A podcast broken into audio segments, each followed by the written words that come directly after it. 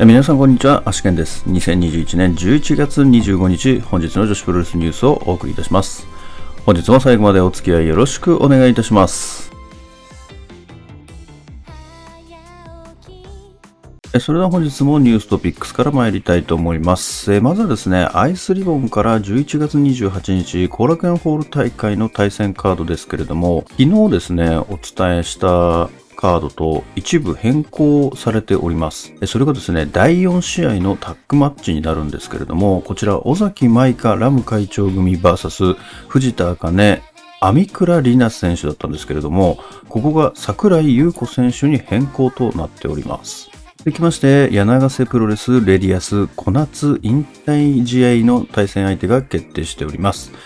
小夏引退試合シングルマッチ、サエ VS 小夏となっております。続きまして、マーベラスから11月29日、新木場大会の全体戦カードが決定しております。まず第1試合スリーウェイマッチ、伊藤薫 VS 渡辺智子 VS 宮崎ゆき。セミファイナルタッグマッチ、青木いつき門倉凛組 VS マリア飛鳥組。メインイベント8人タッグマッチ、川畑理子いろはた組、ハイビスカスミー X 組 VS 宝山愛長島千佳代岡ゆりか X 組となっております。それでは本日の試合結果に参りたいと思います。東京女子プロレス後楽園ホール大会、まずオープニングマッチ、タッグマッチ、小橋まりか宮本もか組 VS 鈴目遠藤有栖組は10分42秒駆け上がり式ブルドッキングヘッドロックからの片指固めで小橋選手が遠藤選手に勝利しております。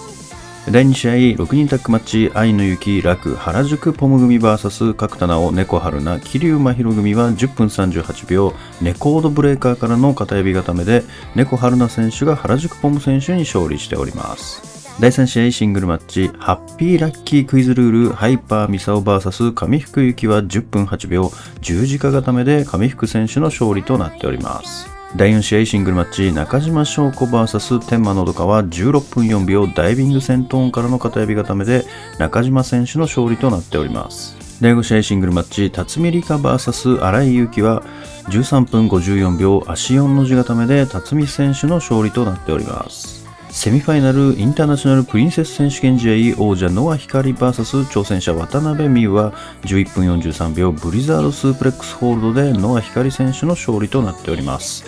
これにより第6代王者4度目の防衛に成功しております。メインイベントプリンセスタック選手権試合王者坂崎優香水木組 VS 挑戦者山下美優伊藤真希組は24分17秒 QT スペシャルで水木選手が山下選手に勝利しております。これにより第9代王者組が初防衛に成功しております。で、試合後ですね、水木選手が山下選手にプリンセスオブプリンセス選手権のですね、挑戦を表明しまして、2022年1月4日後楽園ホール大会での対戦が決定すると思われます。それでは明日の興行予定に参りたいと思います。明日はまずこれがプロレスが、これがスタジオで18時半から、シードリングは新木場ファーストリングで18時45分から、北斗プロレスは小樽市公会堂で19時から、柳瀬プロレスレディアスはエムズカフェで19時半から開催予定となっております。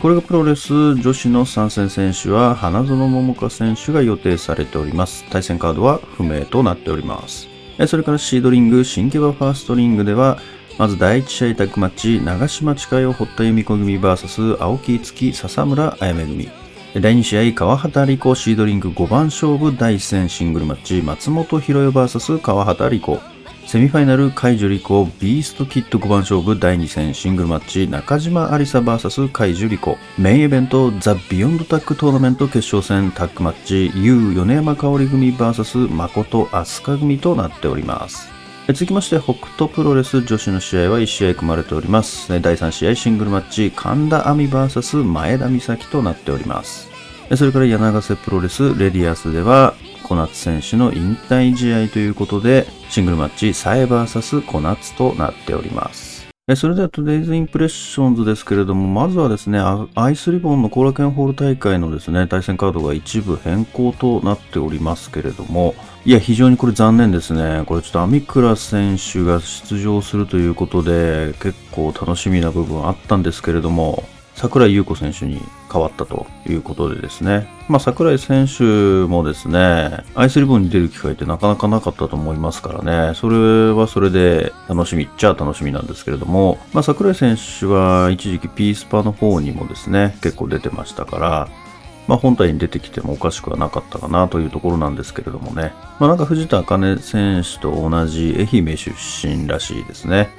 まあ、愛媛コンビということで、で、まあ、ラム会長とかとはね、初めましてということらしいのでね、まあ、三倉選手とはまた違ったですね、吉田桜井選手持ってますので、まあ、これはこれでまた楽しみかなと思いますね。ただ、アミクラス選手の発表、あれ、間違えたんですかねなんか、なかったことに されてますね、全く。全くなかったことにされてるので、おそらく、なんか間違えて発表しちゃったのかな、というところですね。それから明日は小夏選手の引退試合があるということでですね、引退試合の方は、蔡選手とのシングルマッチに決まったということですけれどもね。小夏選手に関してはですね、自分デビュー戦見てるんですよね。あの、レイナだったと思うんですよね、後楽園ホールで。確かかなり以前にお話ししたような気がするんですけれども、あの、黒潮イケメン二郎選手のお父さんがやられてます、鍋屋黒潮でですね、そのレイナの後楽園大会の前日にですね、行った時に、そのレイナに出る選手たちがいたんですよね。誠選手とか、マリ選手とか、あとヒロリ選手とか、で、小夏選手もいたんですよね、そこに。で、その次の日の後楽園大会が、まあ、デビューだったんですよね、小夏選手の。で、誠選手が首を痛めて、結構長期欠場に入ってた中で、いいだったんですよね、それが。デビュー戦の相手を務めたんですよね、それで誠選手が。なんかそれすごく覚えてますね。まあ、デコナツ選手が引退とまいうことですのでね、悔いのないようにリング降りれることを祈っております。それから、マーベラスの新規場大会の対戦カード発表されておりますけれども、これ X が2人いますね。これ赤組と黄色組っていうことでですね、まあ、なので、赤組の X は、まあ、赤い人なんでしょうね。で、黄色組の X は黄色い人だと思うんですけれども、全然予想つかないですね。でもなんか一応シルエットが、なんかそんな感じというか、なんかちゃんと違うシルエットなので、これ、ちゃんとこれシルエットなんじゃないですかね。ちゃんとシルエットっていうか、本当にその人のシルエットなんじゃないですかね。まあ、とはいえわかんないですけどね、これだけ見ても。このシルエット見ても、まあ、黄色はなんか、そうですね、髪の毛はなんかロングみたいな選手ですね。でもわかんないですね。黄色。黄色がイメージカラーの選手って誰がいますかね全く思いつかないですね。赤も全然わかんないなあ、これほんとわかんないですね。全然わかんないですね。色縛られるとわかんないな出てきたら、あーってなりそうな気がしますけどね。いや、まあね。まあ、これはこれで楽しみということで、誰なんでしょうかね。それからですね、今日は東京女子プロレスの後楽園ホール大会の方をレスルユニバースの方で観戦しました。で超速報の方ですね、ツイッターの方でしましたけれども、いや、本当に今日の東京女子プロレスはですね、全試合非常に良かったですね。まず第1試合からいくとですね、まあ本当に全員ですね、4試合4用もそれぞれのキャラクターを存分にですね、発揮してまして、いや、非常にこの試合ももうオープニングマッチからすごく良かったですね。まあ中でもやっぱりスズメ選手が素晴らしいなというふうに思いますね。まあ以前からスズメ選手はすごいいいなと思ってたんですけれども、やっぱり改めて見てもですね、やっぱりいいですよね。まあ遠藤選手もいいんですけどね。だ遠藤選手、スズメ選手、このタッグチームかなりいいと思いますけどね。まあ正式にタッグチームとして指導していってもいいんじゃないかなっていうふうに思いますけどもね。それからですね、今日は新井選手がめちゃくちゃ良かったですね。いや、ほんとデビュー戦見た時は、いや、これ大丈夫かなって思いましたけど、久々にちゃんとこう新井選手の試合を見たというか、まあ今日の試合がすごく良かったのかもしれないですけどもね。いや、本当にすごい良かったですね。なんかこう気迫だったりとか、そのやられっぷりもそうですけど、攻めっぷりもめちゃくちゃ良かったですね。この同時目スリーパーとかもほんと危機迫る表情で、いや本当にもう落としちゃうんじゃないかなみたいなね、なんかそれくらいの勢いを感じさせるですね、攻めとかも見られてましたし、いや非常に良かったですね。まだ1年経ってないですもんね。いや、素晴らしいですよ。ここまでこの短期間でね、忙しい中、成長したのはすごいなと思いましたね。それからセミのインターナショナルプリンセス選手権試合。まあ、今大会はですね、えー、自分的には一番これが楽しみだったんですけれども、まあ本当期待通りのですね、すごくいい試合を見せてくれたなと思いますね。もう渡辺選手のパワー、それからノア光選手のテクニックというところで、まあ結構最後の最後までね、もうどっち勝つかわからなかったし、本当もう若干渡辺選手の方が、まあ、押してたんじゃないかなっていうところもありましたからね。まあそれでも、ノア光選手のですね、本当にもう一瞬のですね、ブリザードスープレックス、もうカウンターですよね。もうこれ素晴らしかったですね。こう一撃必殺で。本当にその入るスピード、それからこのブリザードスープレックスのこのブリッジ、もう本当驚きましたね、これ。もうちょっと声出ちゃいましたもんね。う おっつって。でも本当に、今まで、それまでこの技が出るまで結構攻め込まれてたんですけど、本当に逆転の一発みたいな感じだったんですけど、やっぱりそれでも、これで決まっても全然おかしくない説得力っていうのがあって、一撃必殺の技だな、みたいなね。感じしましたからね。いや、素晴らしかったですね。宮野光選手、いいですね。いや、素晴らしいですよ。まあ、それからメインではですね、プリンセスタック選手権ということで、えー、王者組初防衛戦でしたけれども、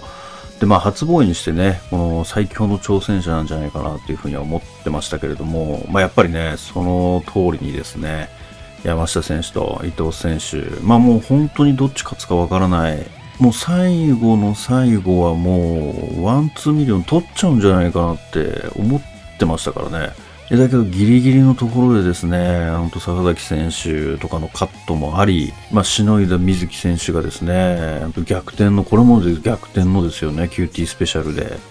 これも一発で決めましたからね。まあ一発、まあ二発かな。正確に言うと二発なんですけれどもね。いや、それでもやっぱりそのスピードがね、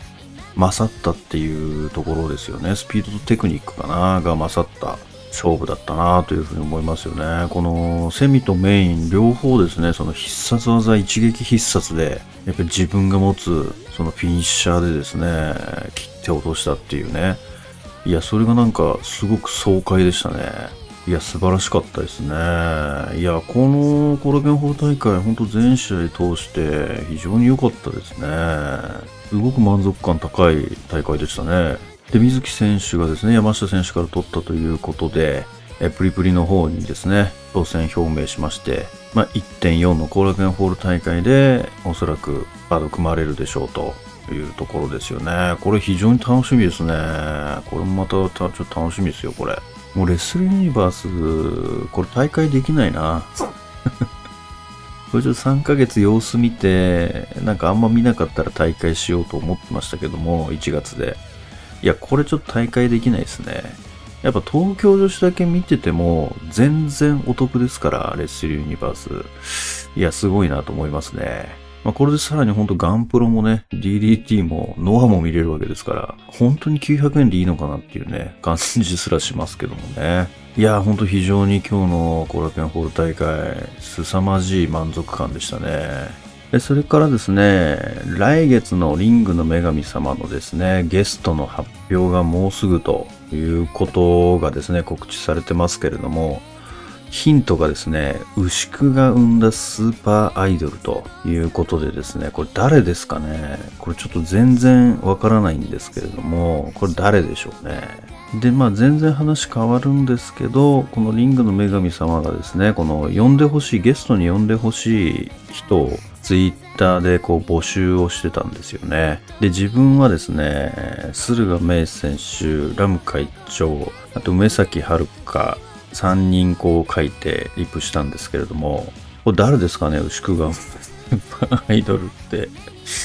誰ですかねその3人の中の誰かかなだといいんですけどね。まあもう間もなくということでですね。これもうめちゃくちゃ楽しみですね。誰かわかんないけどめちゃくちゃ楽しみですね。それでは本日の女子プロレスニュースはここまでとしたいと思います。もしこのニュースが良かったと思いましたら、高評価の方お願いいたします。また、毎日ニュースの方更新しておりますので、ぜひチャンネル登録の方もよろしくお願いいたします。それではまた明日最後までお付き合いいただきましてありがとうございました。